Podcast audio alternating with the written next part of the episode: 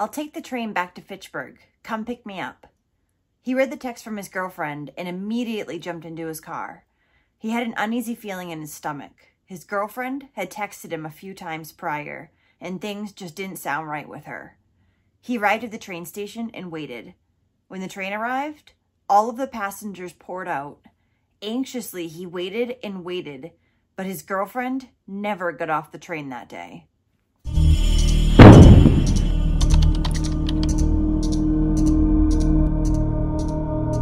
Welcome, or welcome back. I'm Cassie, and this is A Wicked World. Today's case is another one out of my home state of Massachusetts. I went to school with, as well as lived directly next to, the perpetrator in this crime story. So I wanted to look into it a little bit further out of curiosity. And I figured why not bring the case to you guys as well because it's definitely not one that got a lot of publicity. And when I was younger, I remember my mother pinpointed him as the kind of person that could turn out to be a murderer. Her words. So when she was right, it was a little bit spooky to say the least. But the real person that we're here to talk about today is the victim in this story. This is the story of Allison Myrick. Allison Marie Myrick was born on October 28, 1990.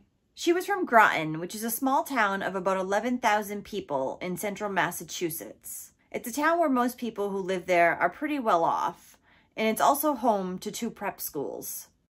Allison's parents were Susan and Steve Myrick.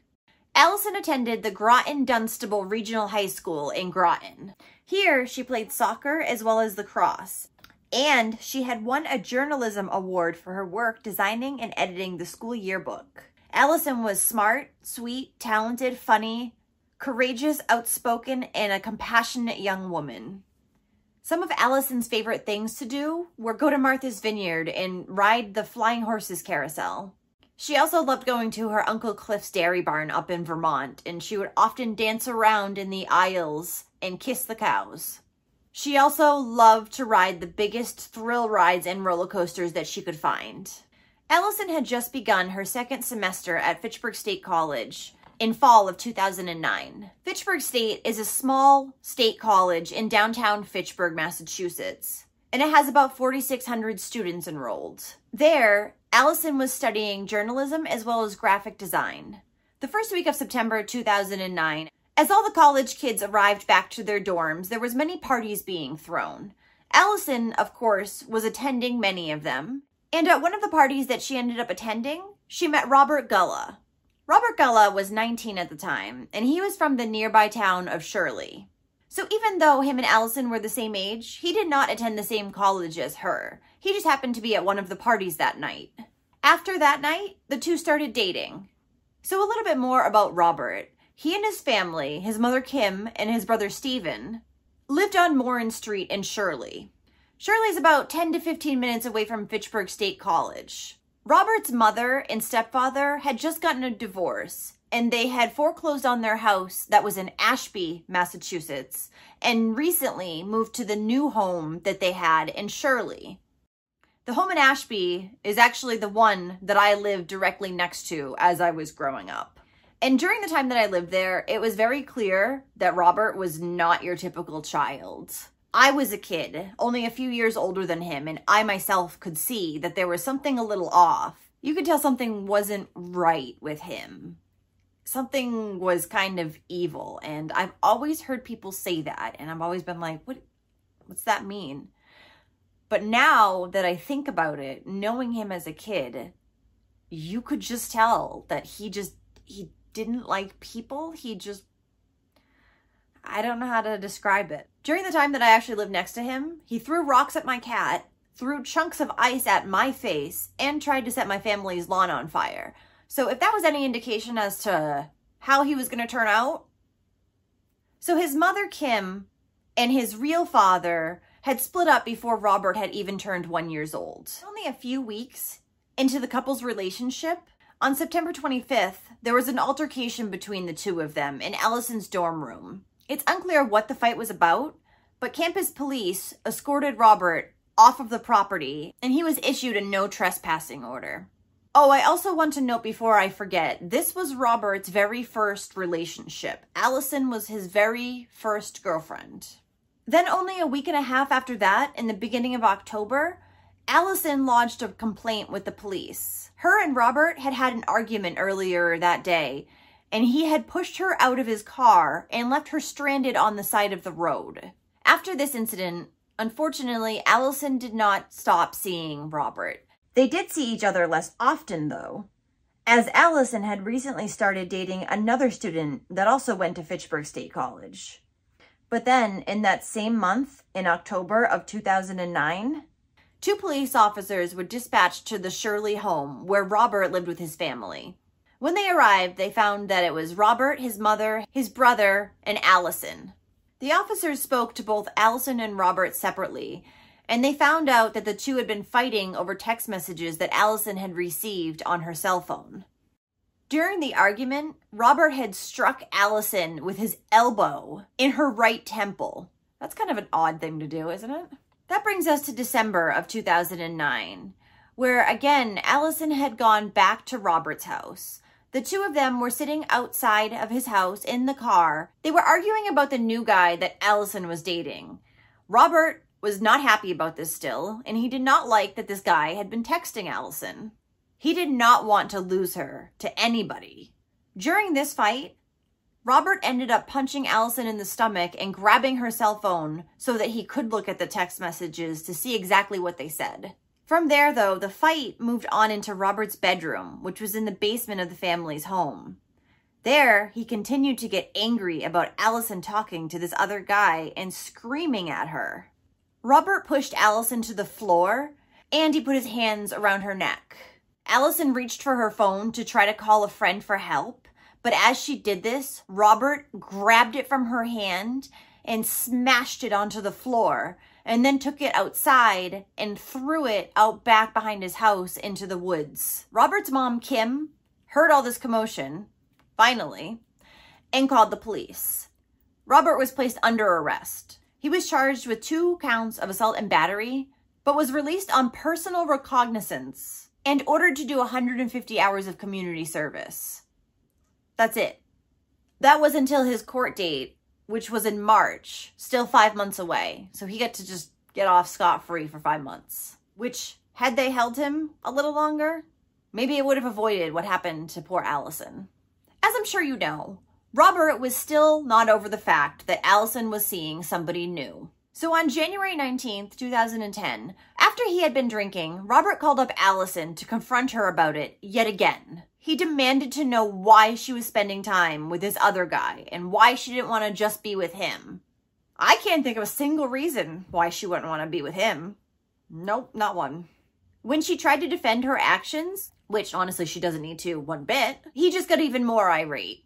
Allison, at this point, felt threatened. She hung up the phone and went down to the police station to file a restraining order against him.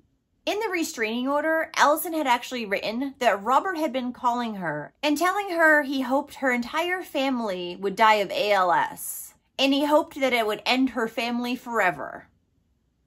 I believe the reason why he said ALS is because she was a big supporter in trying to fight against ALS, so he thought he would use that against her. On the afternoon of January 22nd, 2010, Allison was on campus at Fitchburg State, hanging out with her new boyfriend in his dorm room. Unfortunately, while the two were hanging out, they got in a little bit of an argument. Allison decided that she wanted some comfort, and instead of calling one of her friends, she decided to call Robert. He told her he would come pick her up. She said okay and waited for him. So despite the restraining order that Allison had just taken out a few days prior, Robert came and picked her up and brought her back to his house. The plan was that Allison was going to spend the night and then the two were going to hang out for at least part of the day the following day. The next morning, before leaving the house for an appointment, Robert's mother, Kim, said that she heard the two of them down in his basement room arguing, but she figured that the two of them would work it out and it would be no big deal. Hmm. Given what's happened in the past when these two have had fights and you've been there and you've seen this, I don't think that you should have left and just been like, it's okay. They'll be fine. They'll figure it out. irresponsible. So on the afternoon of January 23rd, Allison sent her new boyfriend a text message saying, I think I made a mistake, referring to the fight that the two just had. They ended up making up via text. However, she was at Robert's house and she was texting her new boyfriend. Robert saw that she was texting and he grabbed her phone to see who it was. When he read the text messages, it sent him flying into a rage. Allison's boyfriend then received another text saying, I'm so scared he went through my phone again. Allison's boyfriend started to feel very uneasy at this point. She texted him back again, saying that she was going to be taking the train from Shirley back to Fitchburg and could he come pick her up at the train station? He said okay and jumped in his car. He sent her a text saying, Please tell me you're okay. But she did not respond back. He watched all the passengers disembark the 6:45 p.m. train, and he noticed that Allison was not in amongst them. Around the same time that Allison's boyfriend was waiting for her at the train station, Kim was returning to her house. When she walked in, she noticed that it was unusually quiet. So she went over to the basement stairs and she noticed that there was no lights on and there was no noise coming from the basement, which was odd because she was under the impression that Robert and Allison were still at the house. As she looked to the bottom of the basement stairs, what she was met with was absolute horror. Both Robert and Allison were laying side by side, face down, covered in blood. When the first responders arrived, they determined that Allison was deceased. Her body was severely bruised and swollen. She had several stab wounds, including to her throat. A pellet gun had been shot between her eyes. The injuries were so extensive that her face was unrecognizable. She was said to have a large cigarette burn on her body as well. He had put his cigarette out on her while he was doing all this to her. Sick. Allison had not made it, but at this point, Robert regained consciousness. His wounds were much less severe. He had a large cut to his left wrist, a pellet gunshot wound to his temple. This would have been his own doing. In his blood covered hands, they also found a few long strands of blonde hair. Next to where the two had been laying, there was a copy of the temporary restraining order and also a note that had been written by Robert. In the note, he admitted that he was guilty of the homicide. It also said, I love you. This is the last thing I wanted to happen, but it just did. Two bloody knives, a buck knife and a large butcher knife, were found on the scene, as were a pellet pistol and a pellet rifle. Robert was taken to the University of Massachusetts Memorial Medical Center in Worcester with stab and gunshot wounds. He was arraigned from his hospital bed. A not guilty plea was entered on his behalf and he was ordered held without bail. Robert's trial was in May of 2012 at the Middlesex Superior Court in Woburn. During the trial, Robert's defense attorney said that while his client did not deny killing Allison, there were also other factors that were involved, such as alcohol. His attorney also suggested a mental health defense. A toxicology result indicated that Allison had actually had a blood alcohol level of 0.12, which is higher than the legal driving limit. There were no drugs in her system. And emergency personnel reported not smelling any alcohol on Robert. After an 11 day trial, Robert Gulla was found guilty and he was handed down the sentence of life in prison plus two and a half years for Allison Myrick's murder. During the entire trial, he looked blank and non remorseful. But in all the years that I knew Robert, I don't think I had ever seen his face look anything but either blank or evil. So it's the better of the two. Before he was sentenced, he declined to make a statement. In 2015, Robert tried to get a new trial, and that was denied. Then in 2017, he again tried to get himself a new trial, saying that he was not fully represented during the first one. His new attorney said that his mental health issues were not properly argued by his old attorney so Robert's new attorney was trying to get him a new trial in order to get the charges dropped down to just manslaughter. after what he did to that poor girl, they were trying to get those charges dropped down to manslaughter. Good luck. Allison Fife, a prosecution witness, testified that Robert is intelligent and high functioning. She says he most likely suffers from a personality disorder as well as Asperger's. Another doctor during the trial who had examined Robert said that he had diagnosed him with borderline personality disorder. The prosecution witness said that Robert Gulla knew right from wrong and he was capable of forming the intent to kill. His behavior was not driven by mental illness, but extraordinarily severe signs of rage. Robert Gulla's former attorney had tried to contact three mental health experts to testify, but they had all declined. On April 5th, 2017, his new appeal was also rejected. The judge concluded that the court could find no reason to reduce the degree of guilt or grant a new trial. I agree. Visiting hours for Allison were held on January 29th at the Badger Funeral Home on School Street in Groton. A private memorial service was later held.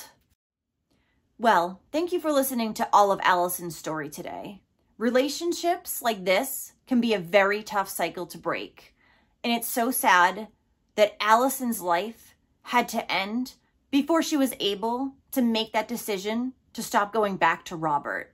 If you find yourself in a relationship like this, know that you deserve better and you can break away from that cycle. So, if you do like true crime and you want to hear it from me, don't forget to hit that subscribe button below and give this video a like if you feel like it. Thanks for watching A Wicked World. Until next time, take care guys. Bye.